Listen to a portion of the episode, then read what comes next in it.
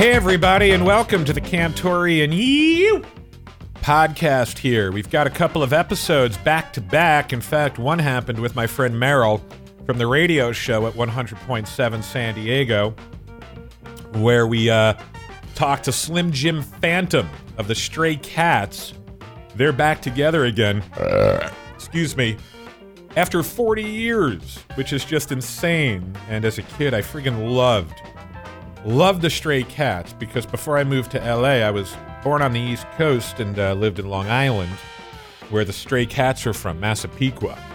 And when they broke, when I was like eight years old, it was such a big deal, and I've been a fan ever since. So we've got that coming up here, and uh, we're going to start off though with an interview we did with Wilfred the dog. If you know that show on FX with Elijah Wood, Wilfred is going to be in town on 420 one of our sponsors, March and Ash, hosting Wilfred. And we talk about that here in the forthcoming discussion, along with uh, the trials and tribulations that go along with working in Hollywood. Because he had a hit show, and now the last couple of years, pitching shows, things have been sold, but he's not working, which is why he started this cannabis company that we're going to talk about here in a few. Do want to thank our, our other sponsors as well, including Baja Bound Mexican Auto Insurance. You can check them out online at bajabound.com. And uh, they've got the best deals, auto rates. You want to make sure if you're traveling to Mexico that your belongings are protected, whether it's your vehicle, a boat, mountain bike, motorcycle, whatever. They got you covered. Baja Bound, bajabound.com. In business for decades.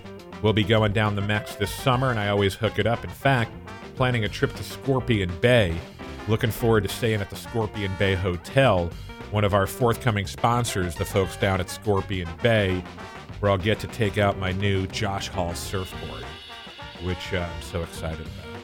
And also the Scooter Farm, if you've got a scooter kit in your house, and uh, for all your surf and skate needs and apparel, head on into South Coast Surf Shops with uh, five locations in San Diego. Okay? Cool.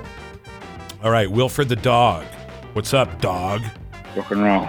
What's the word, my man? How's life treating you? Oh, it's great. You know, I mean, every day is an adventure in the uh, the cannabis uh, industry. Um, after Wilfred finished, I think it was like three years ago. I've I've sold several uh, pilot scripts um, off the off the strength of some pitches and uh, none of them have been made. Um, I've been paid, thankfully, but none of them have been made. So I've been sort of um, in my office for like three years, working by myself, which is sort of kind of an isolating, you know, frustrating process. But now that I've entered the cannabis industry, you know, there's not a there's not a dull moment every day. I'm I'm ducking off to a different city, or uh, I'm doing tasks that I'd never um, did before in my previous career. So. Yeah. Um, yeah, it's exciting. And you're and you're obviously originally from Australia, where you experienced profound success developing the show Wilfred, correct? Yeah, sh- we actually wrote the short film um, back in uh, November 2001. That's how that's uh, 18 years ago. Damn. I um, I was I was sleeping on a on my buddy's uh, sofa and uh, just pulling bongs, and uh, he came home from a date. Um, it was a disaster because he he'd been blocked by a dog by this this uh, this date's dog, and he came home and told me about it, and I just sort of uh, started acting as the dog, a bit like De Niro from Meet the Parents, interrogating him just for a laugh, and we were in stitches, and we said, look, that's a short film, and we wrote it down, and then we shot it that weekend, and it had unprecedented success for a short film. Really, it, it went to uh, it won a bunch of things at Trop Fest, which is the world's biggest short film festival. It went right. to Sundance, Palm Springs, uh, Cork, and uh, with the off the off the um, the prize money and, and film stock we won from those festivals, we, we shot a pilot in Australia, and um, we shot a uh, we, we we sold it to a, actually a cable network first, and they and but then they they they balked on it and they didn't produce it. So we sold it to another network, and um, we did one season. And the show, they weren't going to go for a second season, but the, eventually um, the marketing department said this: the DVD sales for Wilfred were the biggest that the network had ever had, and they just kept growing, and they had this sort of word of mouth, and so they brought back a second season like two years later, and then we brought the concept um, over to America. And my my ambitions were, excuse me, we were quite humble. Really, I just figured that I, if we could make an American Wilfred, they might let me be a staff writer on the show. and then once um, everyone caught wind of it, my then agents and then to be managers, one said the same thing. Hey, you got to be in that. You got to be in this thing. So I, I kind of overachieved and became uh, an executive producer and star in this uh, this kind of hit um, American series with with Elijah Wood and and, and Robin Williams. Um, came on. That was his first uh, appearance on a television. Oh my gosh, I remember. I had forgotten about that. You're right. Obviously, you're right. It was your show. yeah. But I forgot about that. That's incredible. Well, well, it, it gets more incredible because I had two shows in Australia, um, Wilfred and Mark Loves Sharon, and both um, and and my Mark Wary character was a spin-off from a sketch comedy show that I did with Rebel Wilson, and it was a very popular character, more ca- more popular than Wilfred actually, and uh, and um, shooting Wilfred in Australia wasn't a fun process for me, so I, I wasn't overly keen to do a lot more of it, and my my the guy that became my American manager called me up one day because there was interest in Mark Loves Sharon as a format in America. And he said, uh, "Look, I know you don't want to um, uh, get play the dog again." I said, "I'm not getting a dog suit again." He said, "Hear me out." he said, "If if this could potentially be your Mork and Mindy."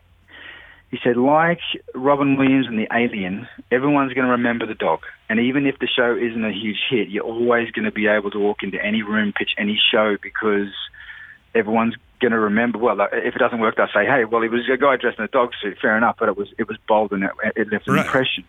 And, and and I said to him, "Look, Mork and Mindy was my favourite show as a kid. I, it's hard. It's a hard argument. If you can sell it, I'll do it." And he sold it, and I did, and I did it. And then, like season three, Robin Williams was um, was a guest.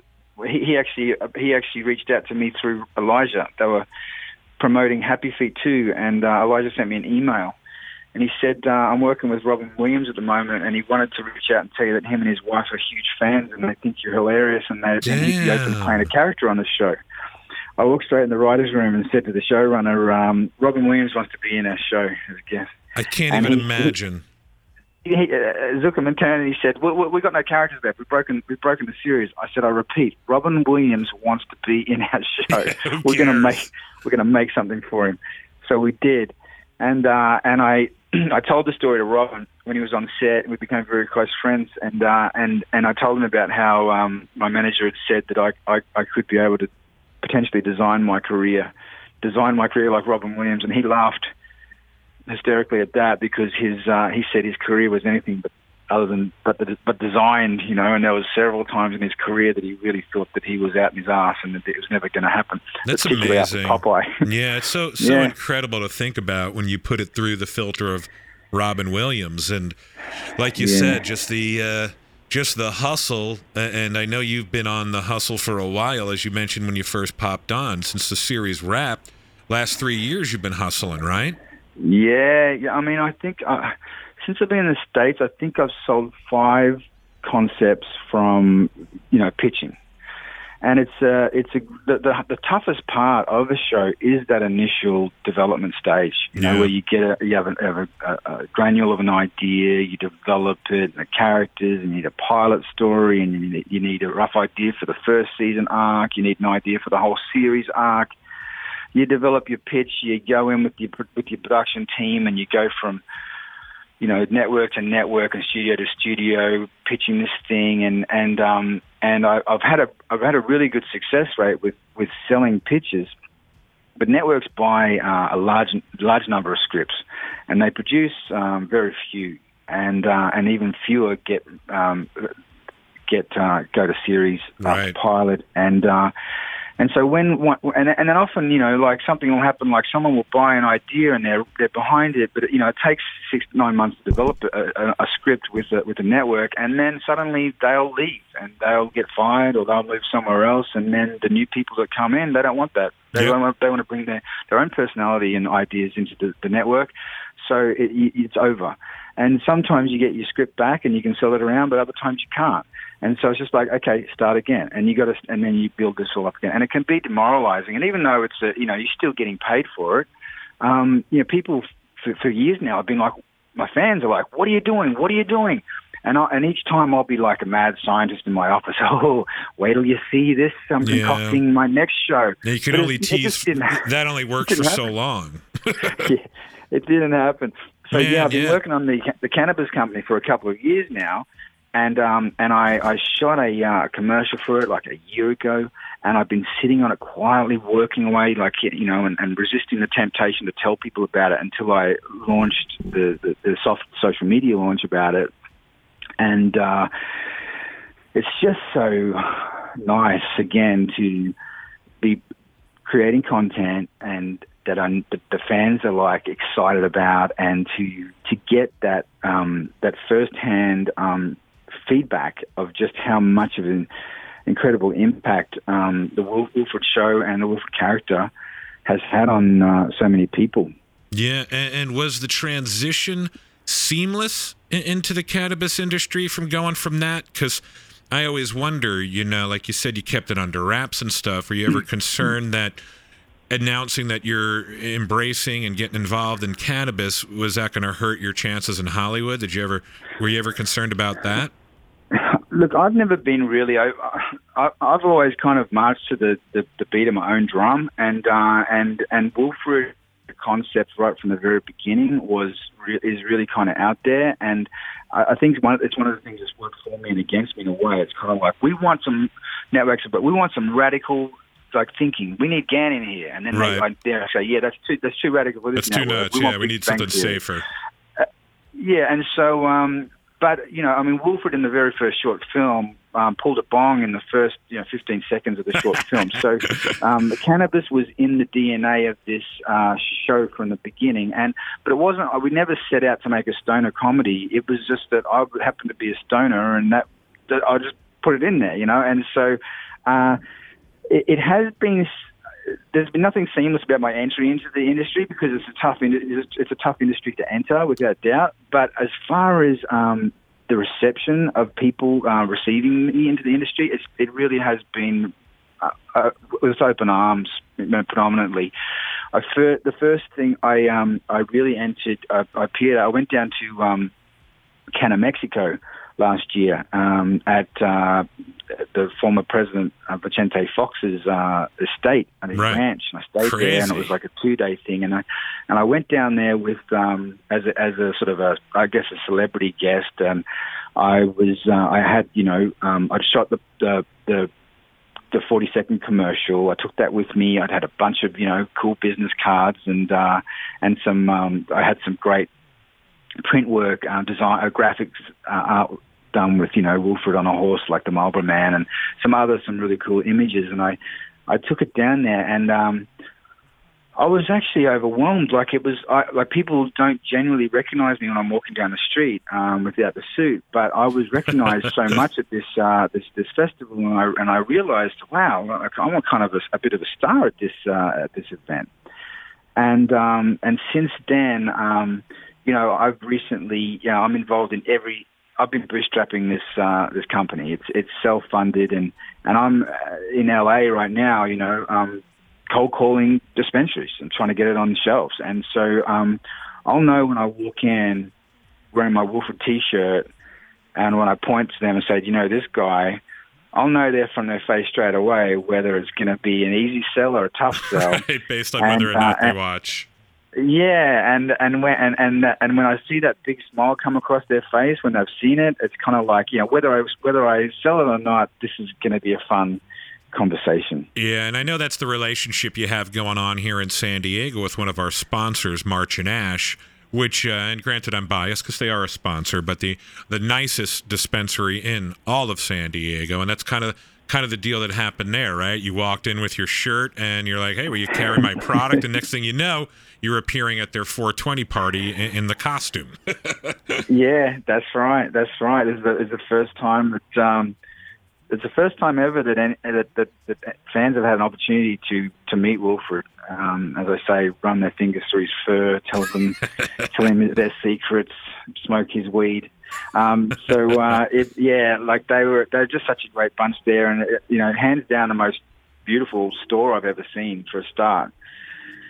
And um, yeah, I'm just really excited about uh, a future partnership with those guys. And so, yeah, I'll be down there at, at, um, at 11 o'clock. Or sorry, Wilfred will be down there at 11 o'clock um, on uh, on 420. Um, I'm really excited to. Uh, to be down there. So when it comes to the suit and the show and everything, it sounds like you obviously still own all the rights to the character in the show, being the creator, right? Because she can go out and do the stuff where if you were dressed as Mickey Mouse or Goofy, it wouldn't fly. I wish it was that easy. No, it's um, not. No, I've had to seek uh, seek approval and rights for uh, for for everything because uh, you know um, I'm uh, as a, although I'm a creator of the show, um, I very early on, you know, was, you know, I guess naively, um, you know, um, shared uh, almost kind of assigned rights over. I'm a shared, I'm a shared shareholder, part shareholder of the Wilfred entity, but um, when we sell, when we sell the show to um, networks, they kind of become they become the owners of it, you know, and so you have to I have to um, get a, get approval and rights via FX essentially. Damn. So did you get so any pushback when it came to the whole cannabis entering the cannabis space with the character? No, they were very supportive. Good. There's a lot of, I mean, FX are all, always very uh, fantastic, uh, you know, um, network with um, with uh, with the, with the with the show, and they've because uh, it's not just um, in the cannabis um, industry. Uh, you know, I, I want to use a character. I want to use them for live performances, and uh, so they've been really good with letting me do that. They they they always said the said FX don't want to hold back their um, their partners, um, and so they've been really uh, really cooperative with me. And uh, I mean, similarly to the to the short film and the, the very first short film and the Australian series and the and the American series, um, the first you know Wilfred's pulling bongs within the first you know, right. 30 seconds that you actually meet him. So um, I think generally attitudes towards cannabis in California, especially, are a lot more relaxed, and it doesn't have that stigma of like, oh, we don't want to be associated with anything cannabis related. Yeah. What about? I am curious though. What are the what's the culture like with cannabis in Australia compared to the uh, culture here in Southern California? How do you compare the two, and where are the differences? Oh, look, it's um, it's a huge culture, but it's all underground. Um, and I like I, I can't see in the near or even long term future companies like you know Wilfred Cannabis um, entering the Australian market because the the, the government is a very um, uh, you know they're a real nanny state and they're very controlling of um, of of anything like that and they um, they're very I mean it's it's it's medically medical marijuana is, is, is legal right now, but you got to jump through so many hoops to prove that you need it. Mm. You, you, hmm. really you really need to be very very sick to access it. What if you're busted then, with it in Australia? Is it considered a big deal if you get caught with it weed? Is. It is. It, it, still is. I mean, when I when I was um, when I was I first was living. I've been in, in, in California for eight years now, and when I first went back to Australia, I was very, uh, very, very nervous about you know um, partaking in in uh, in any you know in cannabis because um, and, and for that reason I never, despite having a passion for cannabis for you know a quarter of a century, I never ever grew any because I just knew I just I always had at the back of my mind that I wanted to potentially come and work in the states one day, and the criminal convictions that you get for cannabis are, are kind of extreme. Kind of extreme. Yeah, as a grower, um. And they're very, um, and they're very also uh, like with um, kind of draconian with uh, with like say, well, with um, drive with driving. With um with with drug tests and stuff like that, like they uh they they will they'll they'll bust they'll, they'll mess you up. Yeah, well, um, we're here. So you don't mess with Australian cops, but uh, yeah, so it's just a very different culture, and also like what what they've done was a big thing personally with. Uh, I mean, that don't get me wrong, they do have uh, big a big beginning industry in the medical marijuana, but I think it's like like one or two major players, and they're partnered up with the government, and it's very be very very difficult. You couldn't just do what I'm doing here. No way. Um, yeah, in, based in, on what in, you're telling me, there's no way.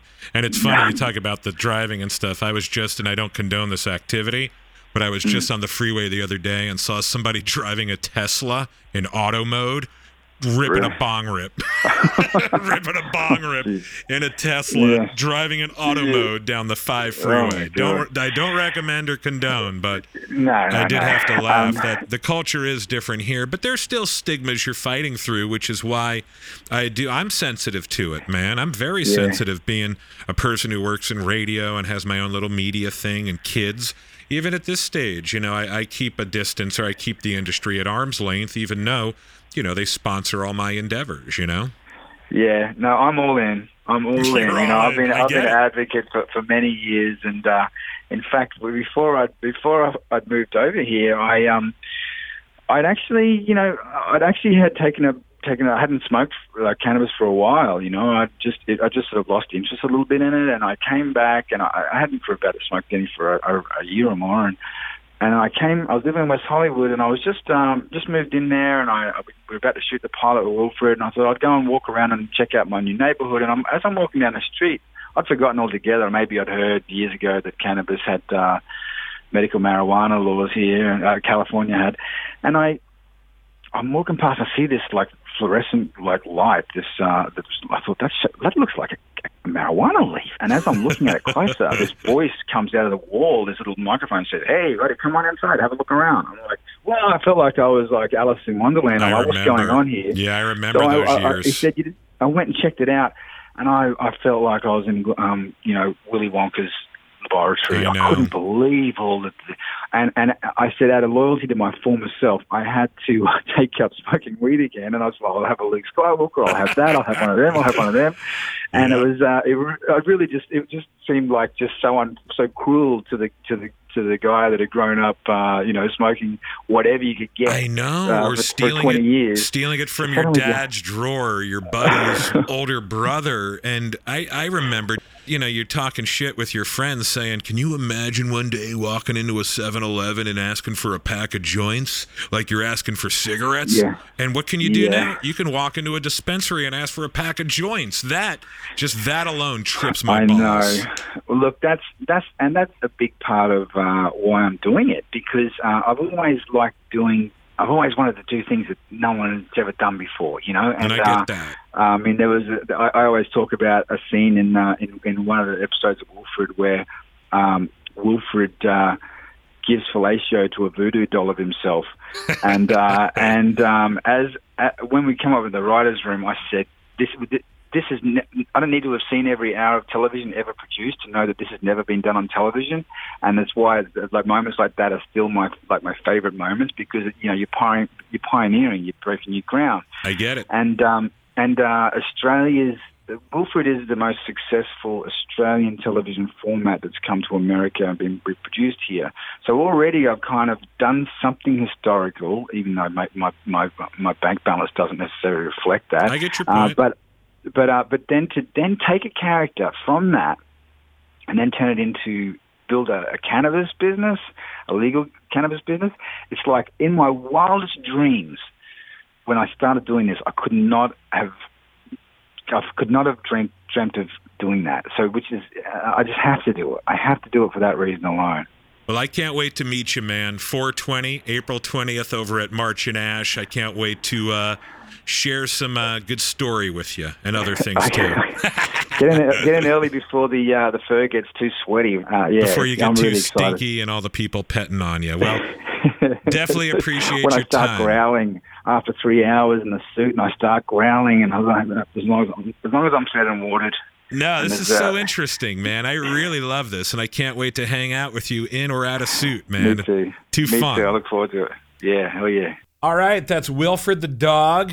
Be sure to check him out over at March and Ash, one of our sponsors here, along with BajaBound.com, Mexican Auto Insurance, the Scooter Farm, South Coast Surf Shops, and Slim Jim Phantom, the drummer for the Stray Cats, joining us now. I told you it was a twofer today to talk about the Stray Cats' forthcoming show, their first time playing in San Diego, 27 years. And on top of that, they've got a new record coming out as they celebrate their 40th anniversary. Slim Jim Phantom. Hey, What's up, legend? going good, pretty good. I feel pretty legendary. I just woke up and I'm I'm getting there. You're getting Nice. there? Now you're legendary in my world. I've been a uh, a Stray Cats fan for what are we on? Forty years now. It's so crazy, Wow. man. Even Right? before I liked them. right? I'll tell you. Took me a while. Took you a while to get into the groove. Nah, please. You got a new record coming out after 26 years. How nuts is that? Well, it's really what it's all about is to go out and play live. Because if you're not adding new songs, it's just to the band mainly, and then that transpires to the um, people.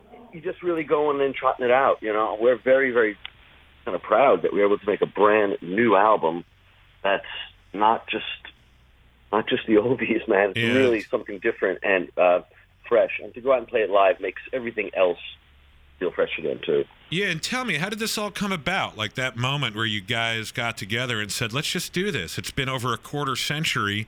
Let's let's do it and do it like we used to. How, how did that all happen? Well, we had um, some shows last year. The main one being um, Viva Las Vegas, which is a big celebration of all things rockabilly and the, the whole scene of it, really. Yep. And uh, when that sold out, and there was a lot of excitement about it, we decided to see if there was a few more out there. And um, it really, it really spurred everyone on to go out and see twenty thousand kids who were very much inspired by this movement. I guess that we started in Massapequa in 1979. Uh, it was uh, it was an international thing Yeah. kids from Brazil had a big Brazilian flag with a Stray Cats head in the middle of it, and the American kids had a Stars and Stripes and Stray Cats head and all the stars. Like it was a rockabilly had kind of come all the way there. Yeah. Felt very responsible for it, and very and kind of proud, you know, watching a child grow up and then you know graduate or something. So, uh, so uh, and we all got along very well and played very well. So, um, a few more shows got offered. The last we did four or five last year. The last two being um, down in Orange County at the fair, Yep. and they both sold out. And it was just a very very special night. And kind of quickly right after that, um, uh, when we were speaking, Brian said, "I've been knocking around a few songs. Interested in trying to put parts to them and tell me what you got for it." So, well, of course, Lee and I both said yes, and he started to send demos over the uh, online, just little him him playing acoustic guitar and singing, which is kind of cool in the How first place. fun. Just getting that right. Yeah, just to get So, that, that's gold. We both worked on parts and um, called him back and said, "Hey, I got this. I made a little thing here. Let, but you know, play." Um, play. So uh, that kind of led to behind the scenes the um, the management. We we found a studio. I found a producer, and within about a month, it happened very quickly. So by October, mid October, we were in the studio. We went to Nashville, and um, and we're very prepared for it. So everyone decamped, lived in Nashville for about a month, and, and we just every day. It was very um. Every day we went in the studio. Everyone turned up at noon. We took a break for lunch. Worked until eight. Everyone said good night. We came back the next day at noon. It was very for us yeah. you know, Regimented very late and things yeah. a bit haphazard and you know, everything gets done. But this time it was very kind of regimented and dare I say adult for us. it's okay to say it. Well, it's funny you say adult, but I, as I mentioned when we first signed on here, has been I've been a fan since a kid. You know, as a kid, and you mentioned Massapequa because I grew up in Nassau County in Long Island, and you Okay. guys, you guys What were town? Glen Head, Roslyn. Okay, sure. Yeah, so you My guys, father's place. yeah, my father's place, exact legendary venue under Northern Boulevard. Yes. Yep. And you guys Know were just well. legendary because you'd play there all the time, and just this, these Long Island guys who were just. And I still feel this way about you, the coolest guys in any room, man. Uh, I, I wish I could be a quarter as cool as a stray cat. a quarter, an eighth as cool as Slim Jim Phantom, who's on with us right now. Uh, we had some cool guys in Massapequa, though. We had the Baldwin guys, Yeah. um, Tim Van Patten, Dee Snider. We had a pretty Seinfeld. We had a lot of cool guys You're around in right. our town. That's so funny. I forgot. Yeah, Seinfeld from Massapequa. I knew about the Baldwin brothers. Now, uh, you haven't played San Diego. I- I'm reading a stat here in 27 years, which blows my mind. Yeah. Because do you know what a big rockabilly town San Diego is? It's nuts. I, I think so. Like uh, some some of the mis I don't know right word misperception, but that we found over the years is when we first started doing it, we were uh, uh, uh, intrigued and uh, like in a legendary way about the American South. We just wanted to live in Massapequa like we thought Elvis Presley lived in the early days of Memphis. That's Walking funny. around town like that, sleeping late, going to the diner, buying thrift uh, store clothes, Yeah, right. shopping, playing The the, gigs deal. at night, which is probably true. But we were convinced that's how Elvis and those rockabilly guys lived. So we were just trying to live that way in New York. And later, when you travel around the world, and that, the American South isn't really the most popular place for this music, even though it came from there. Right. Um, all around the world is very popular. London, Paris, all the world capitals, Tokyo, Sydney, Australia. But I think, and the biggest hotbed for it is right here in SoCal. Isn't it crazy? Because Exactly. It's very closely linked to car culture, which is which is uh, you know the best here because of a the weather, I think, and um, um, and it really goes hand in hand with that. And I think these people who want to live that kind of lifestyle, twenty four seven, round the round the clock, round the year, you can do it here with the weather. yeah. So when we came to, to um, the first time to California, and especially Southern California, our first album, Built for Speed, was gold gold record, half a million sales in California. It's amazing. So, like when you tell me that, I do kind of know it in a really positive way. Yeah, Yeah, dude, I know. It's uh, next level. It really because is. I live here. I mean, I came here the first time, but just never left. I came to play the Roxy and just never went home. So it's um, I I, I love it here. I get And that. San Diego. You're also working with Surf Dog Records, and we know the whole crew at Surf Dog. So you have a local Right. connection here in San Diego too.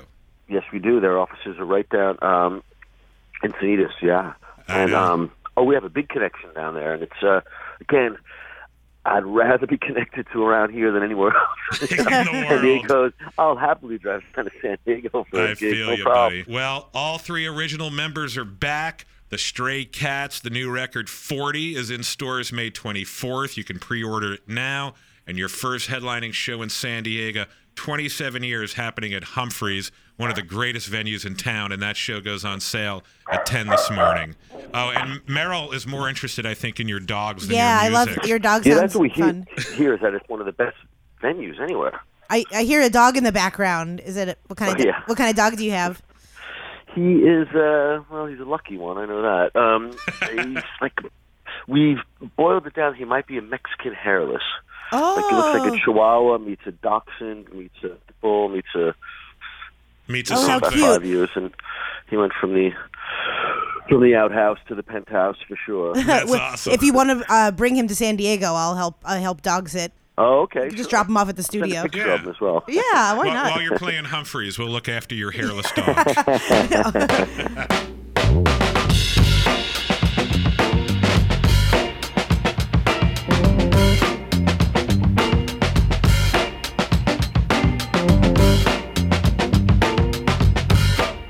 right, that does it, Cantore and YEW. Thank you to Jake Nager and the Moment of Truth for providing our background music, and thank you to Slim Jim Phantom, Wilfred the dog. That's quite a show. We had a stray cat and a dog on. That's awesome. And uh, be sure to support all our sponsors and check out the Stray Cats over at Humphreys and Wilfred the Dog over at March and Ash. Until next time, Cantore and YEW, the podcast, thank you for supporting. You mean the world to me. And thanks to our patrons as well. You can find us on patreon.com under UYEW with a special shout out to Mariposa Ice Cream, the best homemade ice cream on the planet. RIP, Dick.